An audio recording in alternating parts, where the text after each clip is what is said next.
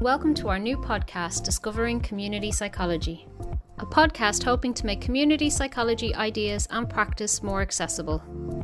Throughout our first mini series, we'll be speaking with numerous psychology professionals about their work, highlighting and celebrating variety and the impact of their positive practice, influenced by community psychology ideas and values.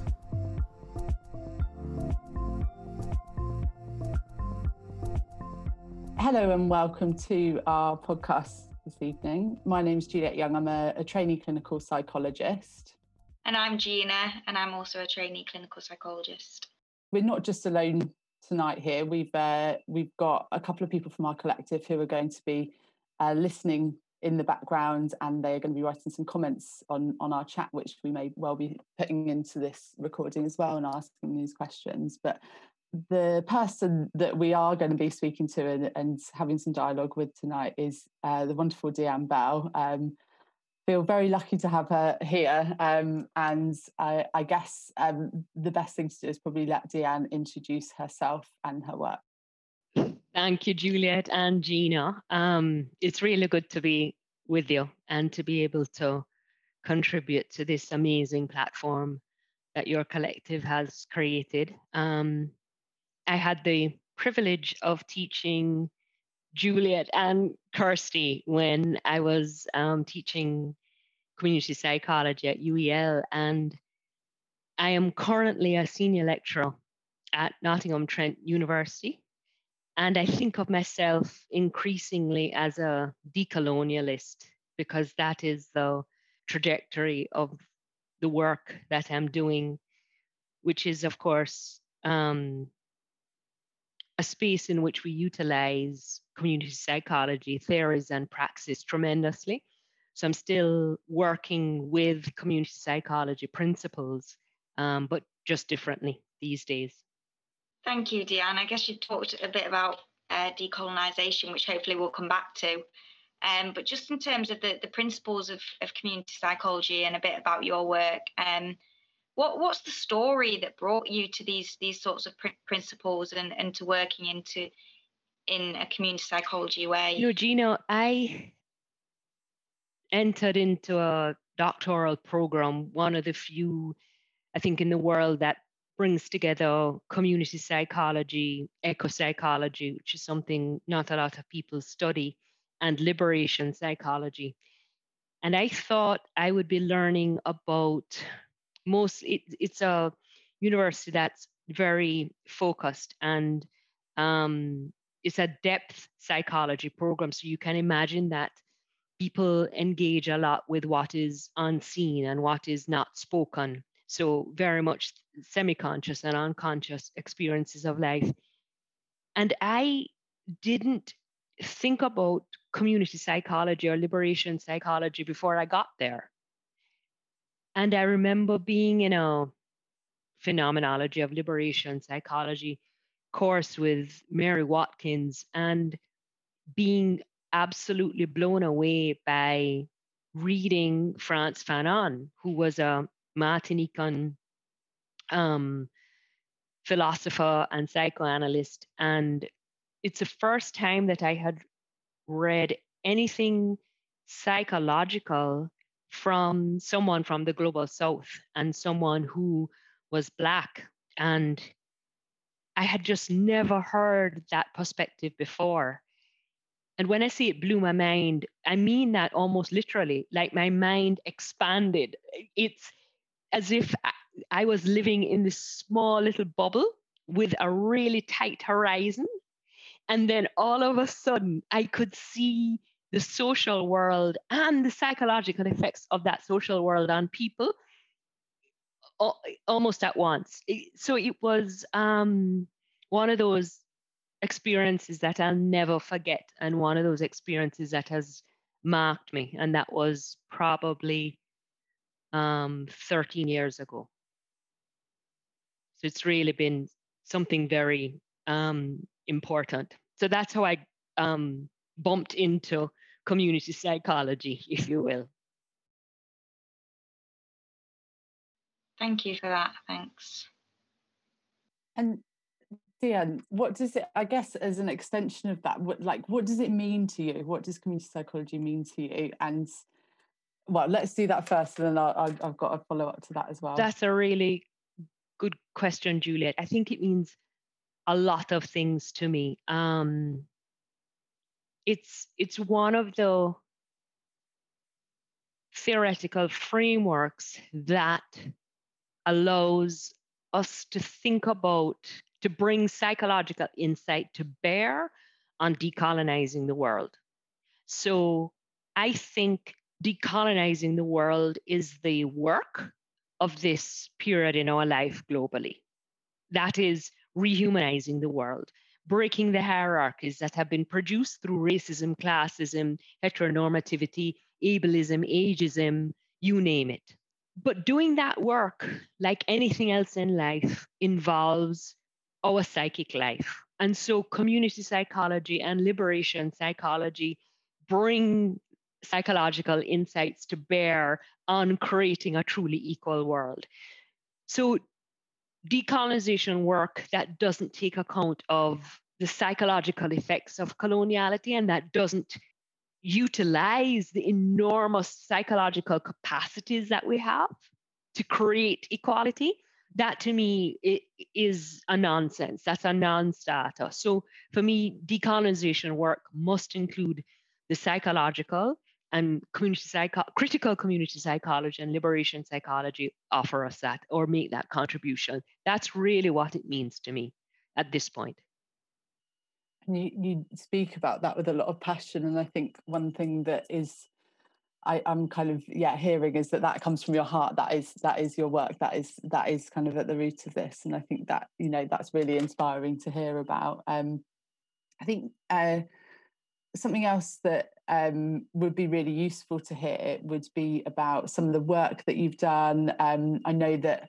um, when you were, you know, you were one of my lecturers, um, you talked a lot about participatory action research, and that was something that was was really, really. Um, I guess when when I was learning about it, I was kind of having like, what? How can we? How on earth can we do research any other way that is meaningful and and and um, that is not? I can't think of the words, but is is kind of not um, disempowering. And, and I think I went on a bit of a journey of that. So I wonder whether within that you'd be able to explain to others um, what participatory action research is, but also give some examples of your work so, generally.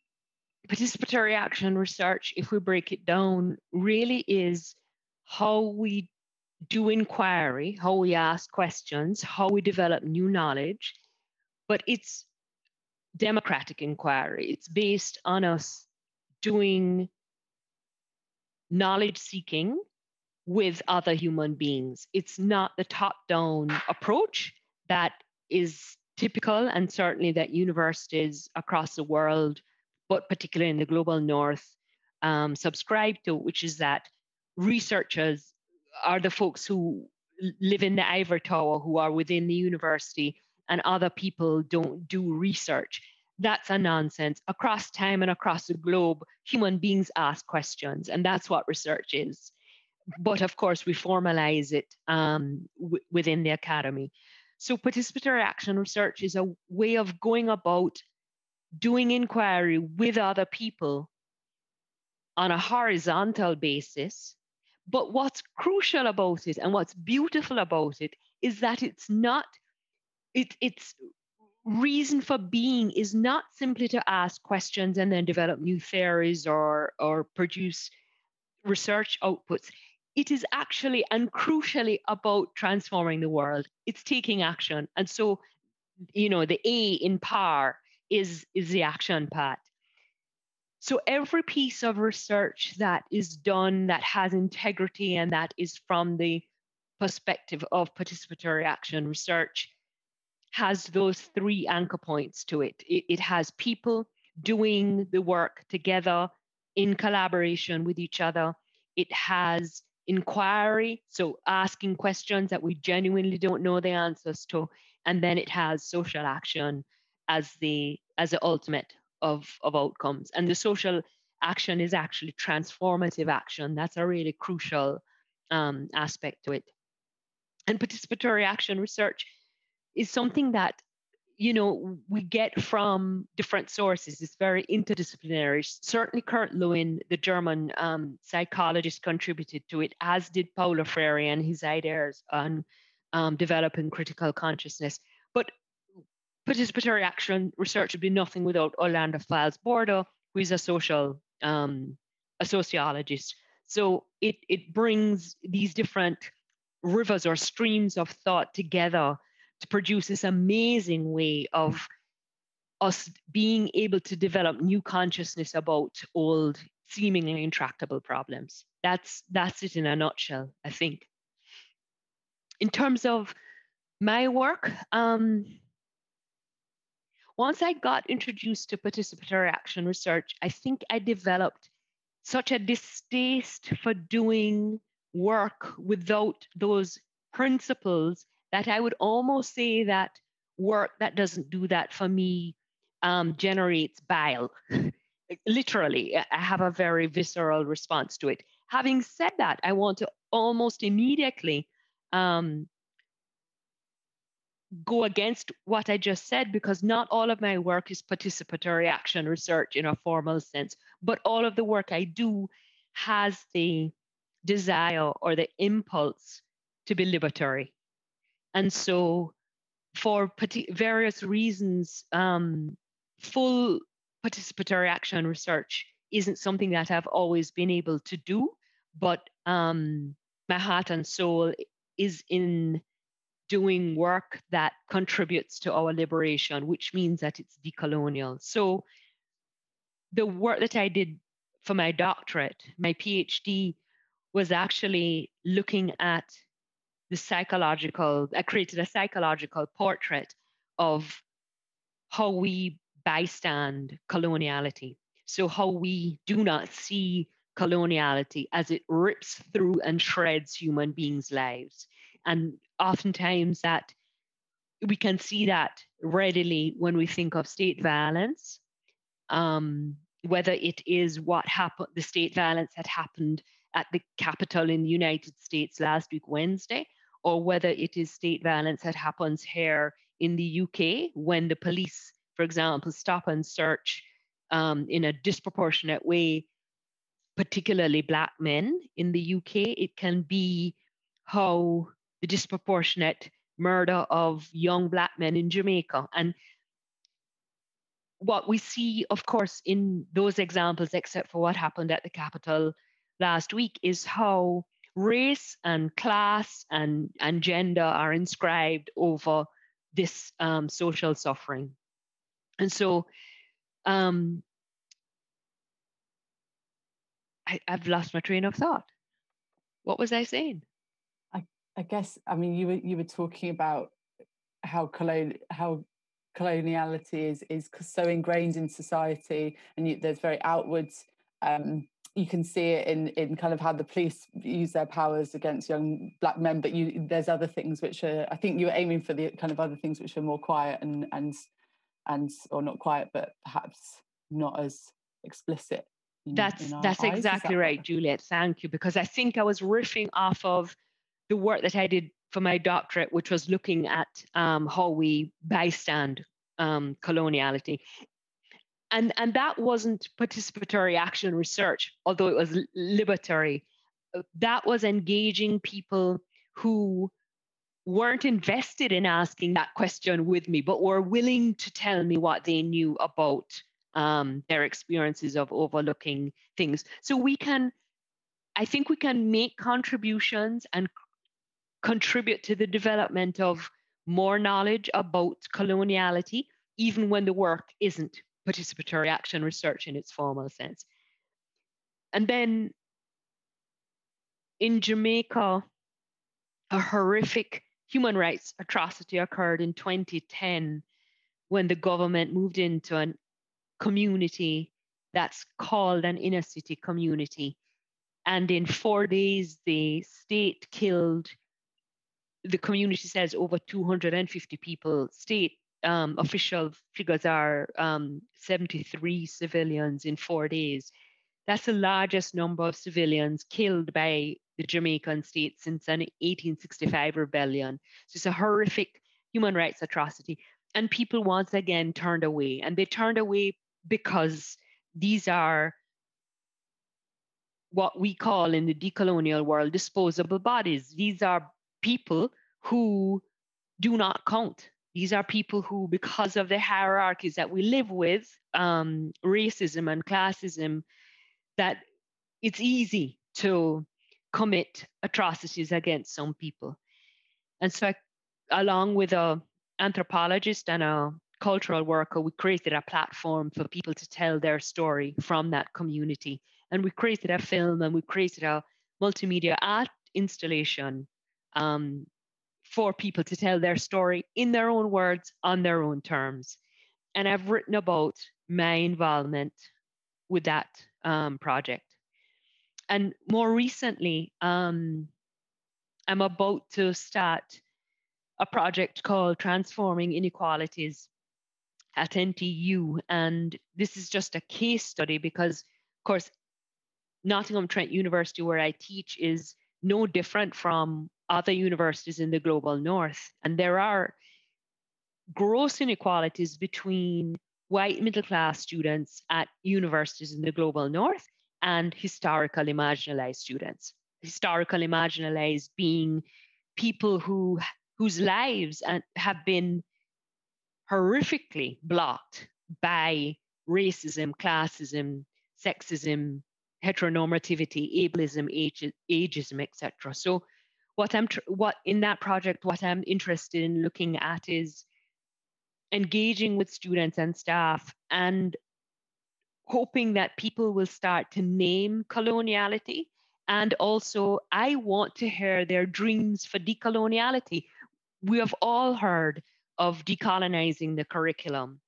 And that's a movement that's a, moving across the world. It emerged in South Africa, students there who asked, you know, demanded that Rhodes must fall as an iconic colonial figure, and also that fees must fall, which of course is a stand against classism, that universities do not, should not um, be free or should not be priced in a way that allows people who don't have tremendous means to access a university education. And they fought against it and it's it's taken off across the world. And so i want to contribute through this project to mobilizing people's voices and critiques about the university system in the global north and sharing their ideas about how we can decolonize because i don't think people with power within the university system can successfully decolonize the university. I think it requires a, a democratic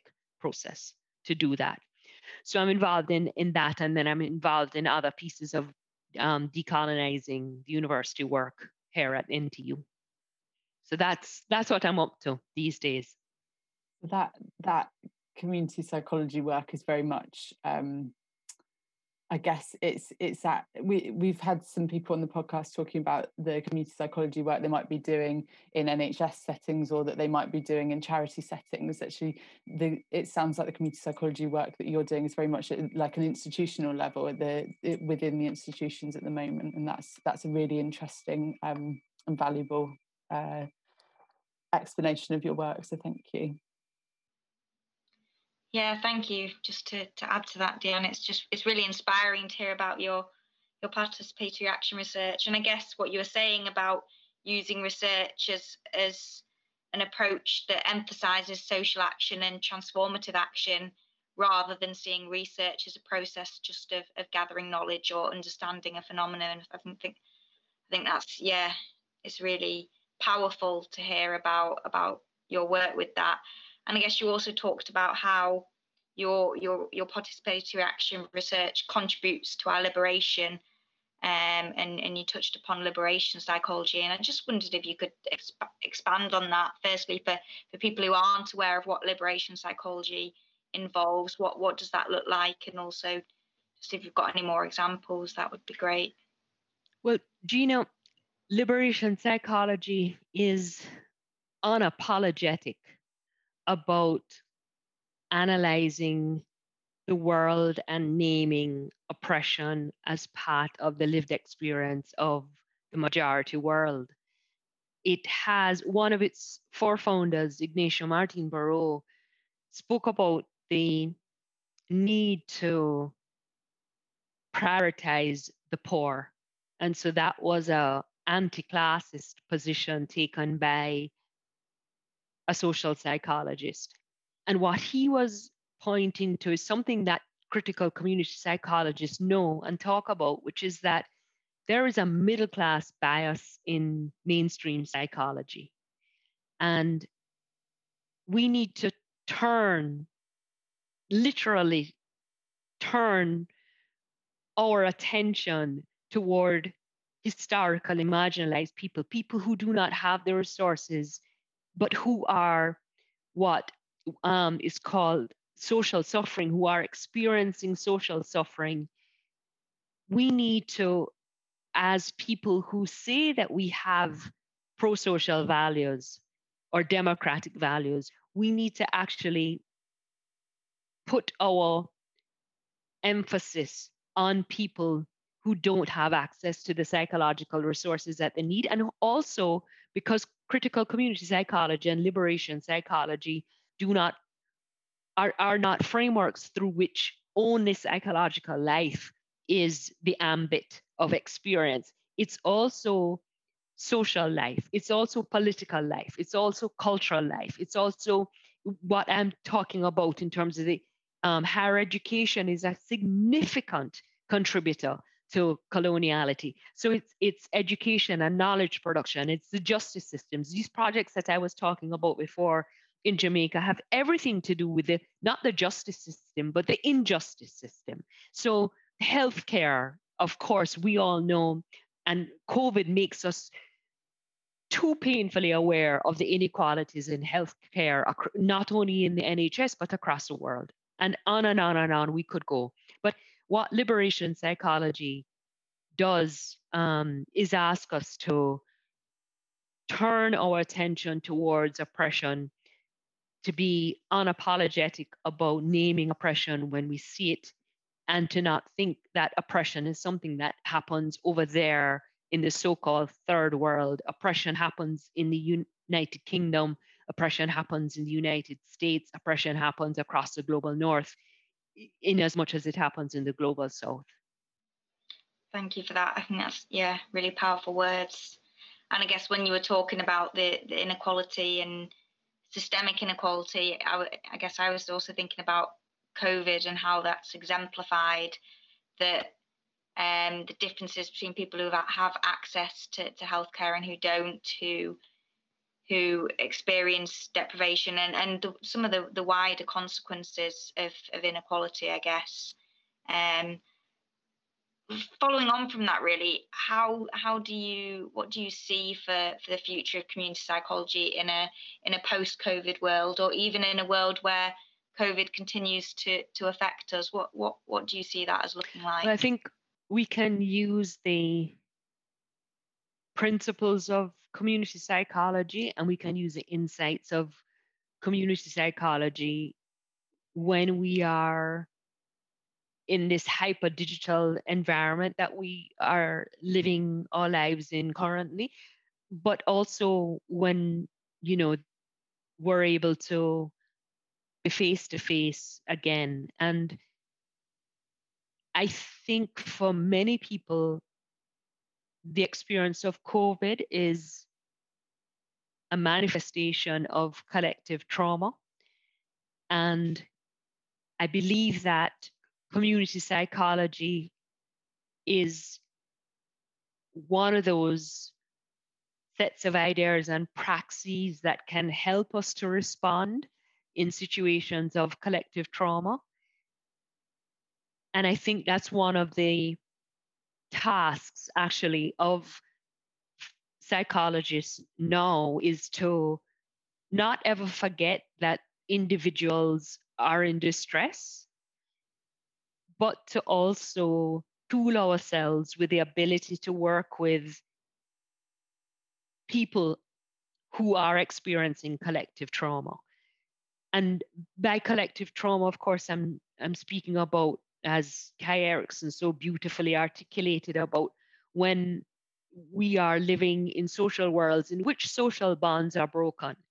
And we've seen so many social bonds broken. And you may say, well, where are those bonds broken?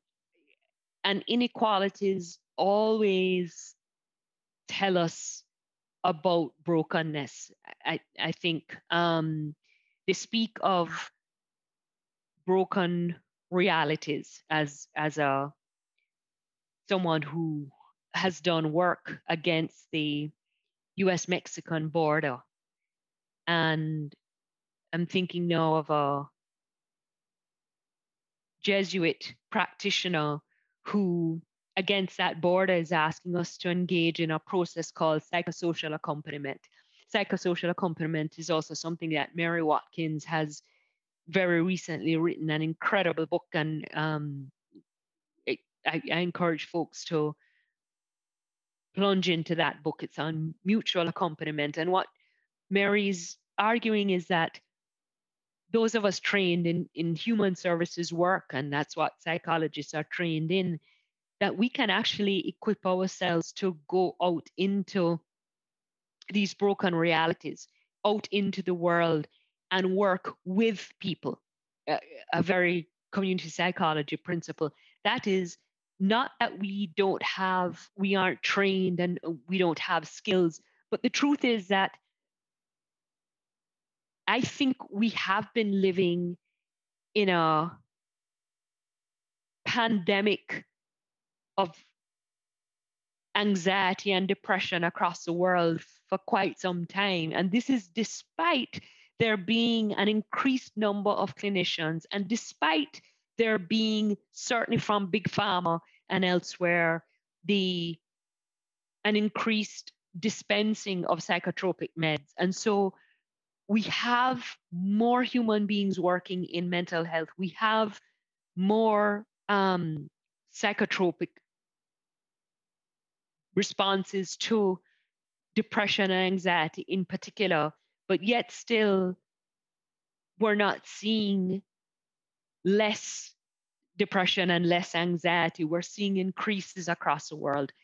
And I think not that we should ever stop doing psychotherapy, individual or group, not that we people shouldn't have access to psychotropic meds, but I think we need to be willing to say that these responses are not attending to the deep distress that people are experiencing. And I think COVID 19 and other problems, such as, you know, Black Lives Matter tells us we didn't need them to tell us, but it tells the world, and particularly when people saw for themselves how George Floyd was so easily lynched, it tells the world how racism as much as we'd like to think otherwise, that racism continues to be one of the most horrific evils that people live with, that most people across the world live with, because of course, most people are not white. And so there are huge problems in this world, and psychologists can respond to these problems, but not using mainstream psychology tools. That's that's I, I don't know. I'm kind of lost for words. Um, I, I guess it's yeah. I guess it's it's very powerful, very meaningful, and I think that um, I guess what what's really important in, in some of that is that that these ideas are, are, just really important for us to start incorporating or thinking about as you know for for perhaps people who are training as as psychologists um, and and one thing I'm I'm wondering is that you know some people th- this podcast is is not necessarily going to be for people who are just psychologists and we're hoping that it will you know it, it will speak to anybody and everybody who would like to be able to um, access some of these ideas. But what I'm really aware of, you know, for, for me as a trainee, that sometimes there can be challenges integrating some community psychology ideas into practice, especially, you know, if we're learning in institutions where um, you know coloniality is, is, you know knitted into everything and so challenging that is it, doesn't mean we shouldn't and i and, and i i definitely personally will do my best to challenge where where and what i can. But there are challenges and and i guess what advice would you have for people who are are perhaps wanting to to bring psycho- community psychology into their work more um, and wanting to think about you know de- decolonizing the curriculum or decolonizing their work how like how might they do that? How where might they start? I think that question is a question of the future and for the future and i mean that sincerely. And why i'm saying that is because i think juliet if we ask ourselves that question how can we as psychologists, as human beings, turn toward coloniality everywhere it pops up, whether that is in a health system or in an education system, whether that's in people's family life, whether that's um, in the political system, in the judicial system, etc., etc.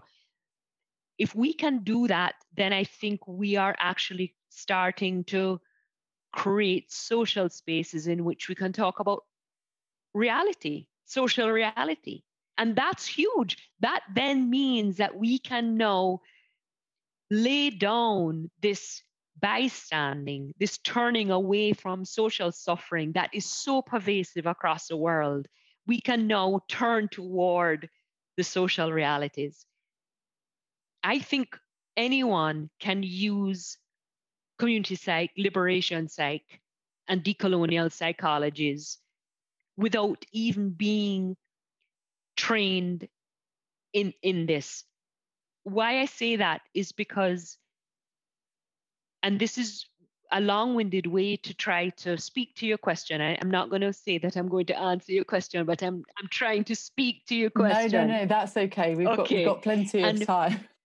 I think that if i were now beginning my journey in psychology what I would do is I would go south. And what I mean by go south is actually I would read the original thinkers of community psychology who and and these aren't only community psychology because community psychology that I practice is a critical community psychology and is an interdisciplinary endeavor. So it's not only or simply psychology. So I would plunge into Paulo Freire because I think that's indispensable. If you want to understand experiences of the oppressed, you cannot not read his work. It's seminal. I would plunge into Orlando Fals Borda, the sociologist, because if you want to understand participation, you absolutely cannot escape reading Fals Borda's work on um, participatory action research. And I would read Maritza Montero, who I believe when I asked her, she was a community psychologist, she said, she paused and said, Well, I think I started in political psychology, I, th- I think she said. So I, I don't even think it matters where we start. I think it matters who informs our thinking and who shapes us. And going south means that we actually go to where decoloniality is a pivot point for the world. Decoloniality is something that emerged from the global south because we didn't have the luxury of kidding ourselves that we lived in the global north and were therefore free of oppression. For those people who, from the 19, I believe it's 65 Bandung conference, from where we can draw a line and say, well, decoloniality started here or came out of that group of people. Decoloniality isn't an option, it's absolutely imperative. And so, for folks in the global north, I would discourage people from reading, from starting with the global north ideas, because uh, quite often when these core ideas of critical community psychology start they start in the south and as they travel north they become diluted so I would encourage people to not um, plunge into the diluted version, but to go to the to the core.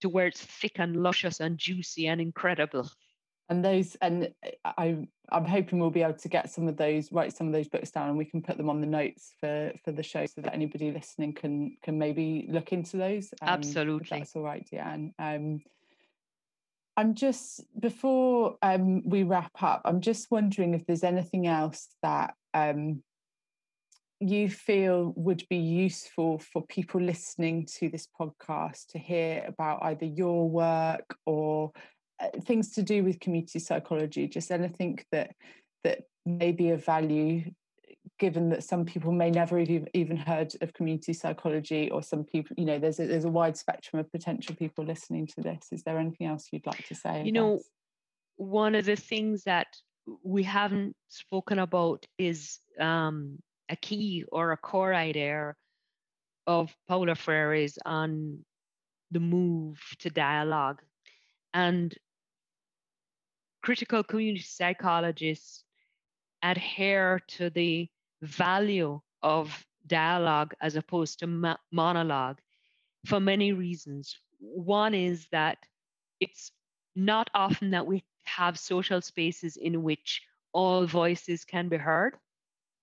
And anyone who has an understanding of social power and how in the decolonial world, the coloniality of power, how some people have power and others don't have power, and the importance of that power, how that power crushes some human beings' lives. If if we are if we can see social power at play, and it's really hard not to, you have to work very, very hard not to see um, the coloniality of power. So we can see power at play. And one of the ways in which we can start to work against that construction of power, that hierarchy of power, is actually to create spaces where all human beings can contribute their voice in critiquing and understanding the social world. That's not a small endeavor, that's particularly difficult. And those of us in institutions, we're talking about health institutions like NHS, we're talking about educational institutions um, like the um, westernized university. We all know that all human beings in these institutions do not have equal ability to contribute their voice to shaping of the institutions. So one of the things that all of us can do is actually to push against this monologic way in which we engage with each other, where people are permitted to speak only if they are speaking in ways that uphold the status quo. We must actually advocate for, we must be activists for creating opportunities for all voices to be heard.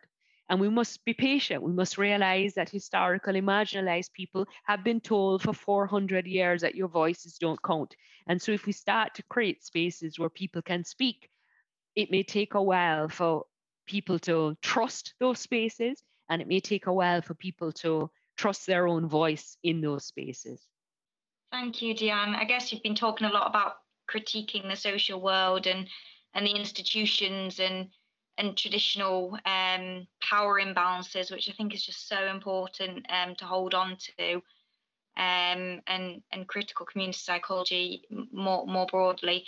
I just wanted to just before we finish, just hear your thoughts or perspectives regarding your own critiques of community psychology. What would be your concerns or criticisms of the way that community psychology is done, or, or you know, Gina, I wrote a book chapter called Community Psychology's Gaze a couple of years ago. And in it, I critiqued mainstream community psychology. And I argued that uh, mainstream community psychology has lost its way. It's become sociogeny. So it's so focused on culture and so focused on the social that it's lost touch with psyche. So it's lost touch with psychic life. When I read some of the things that I have been asked to review or that I uh, read, I'm I'm I can't find psychological life in it, if that makes any sense. And so there there is a way that community psychology needs to be able to hold the social along with the psychological. So that's one of my critiques of it. Um, or, or that's, yes. And the other is in critical community psychology, we talk a lot about conscientization or the development of critical consciousness. And some people look come to that from the perspective that consciousness is there it, it it's it just needs to be mobilized it doesn't need to be uncovered. And i disagree. I think based on what i was saying before that people we we haven't had enough practice in articulating our voice which i am tying to the unconscious that we actually need to help people support people and ourselves need to develop the muscle to articulate semi-conscious and unconscious experiences. So, and community psychology today, increasingly, people seem to um, be satisfied with a very surface layer of psychological life. So, cognitions, for example, you know, what people are aware of. I am far more interested in what we're not aware of that is driving the racism, driving the classism, driving the coloniality um, that's so destructive. And I guess just with those concerns in mind, where where do we go from there? What what do we need to do differently when we practice in, in ways which we feel are, are in line with the community psychology approach? And what do we need to make sure that we do?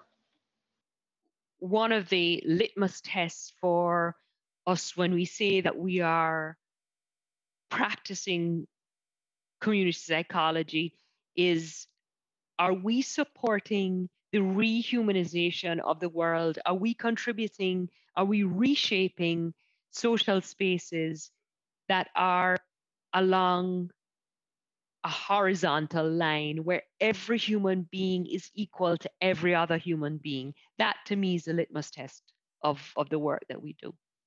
Um, Deanne, I've got one more question. I've when you were um, or when I was part of your lectures uh, three years ago, um, I remember there being a quote, and I can't remember whether it was your quote or whether it was just like something you said or whether it was a quote of someone else, and it was something to do with disempowerment and empowerment and some of those ideas that you've been talking about, and this idea of of kind of, um, I guess that we can sometimes uh, power can be at play and we're disguising it under the term of, of, of empowerment. And and there was there was a quote and I, I don't know whether you can remember. I, Do you know abs- what I'm talking about? I absolutely I'm smiling oh, Juliet because I'm remembering the conversation and I'm remembering people go almost like people there was um this reaction of oh my goodness she could not she could not have said that we cannot empower other people. And I, I remember it was somebody saying, well, as community psychologists, we can go out and help to empower people.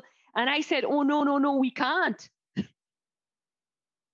and, and I think, Juliet, I don't remember exactly um, what in Freire's work I was referencing at that moment, but I do remember the spirit of it, which for me is that if you think about it, if we believe we are actually equal to another human being, then as a human being, I cannot empower you. If I believe I am superior to you and have more power than you, then I then, the, the logic of that is that then I can empower you. Because I believe I'm equal to other human beings and not superior or inferior, no one can empower me and I can't empower anybody. If if if I'm remembering, Freire was speaking about liberation. And Freire said, no one liberates another and no one liberates themselves. Yeah. And and and and that That's to it. me is also a, a some insight on liberation. You cannot liberate, you cannot empower another person, and another power can another person cannot empower themselves. It takes a reshaping of the world. It takes a, we have to remove the blocks to people's lives. And those blocks that I'm referring to are structural, are systemic, are policies, are processes. Thank you, Deanne. Um, yeah, I guess I, I, think I echo all all of our sentiments and and just looking at the chat as well, just in in how powerful what you've shared tonight has been, um, and very thought provoking comments about how we should be approaching our work, not only our um, individual work, but our work with communities and, and our research and in liberating people who traditionally have not had the social power. And I think you've given us lots of things to think about about decolonization and power and marginalization and and and also liberation. So so thank you. Um, I think that's that's all we've got time for tonight. I, I reckon we could talk for for hours about this sort of stuff and it's lovely to see your passion. I think it's a passion we all share. But um, thank you very much for, for coming along. Thank you, Gina, and thank you, Juliet, and thank you, Jasmine, and thank you, Kirsty. Thank you for listening to our podcast. You can find us wherever you get your podcasts. We are Discovering Community Psychology. We're also over on Twitter at Discovering Community Psychology, and we'd love to hear from you if you have any ideas or thoughts on today's or any of our other episodes. So please do get in touch.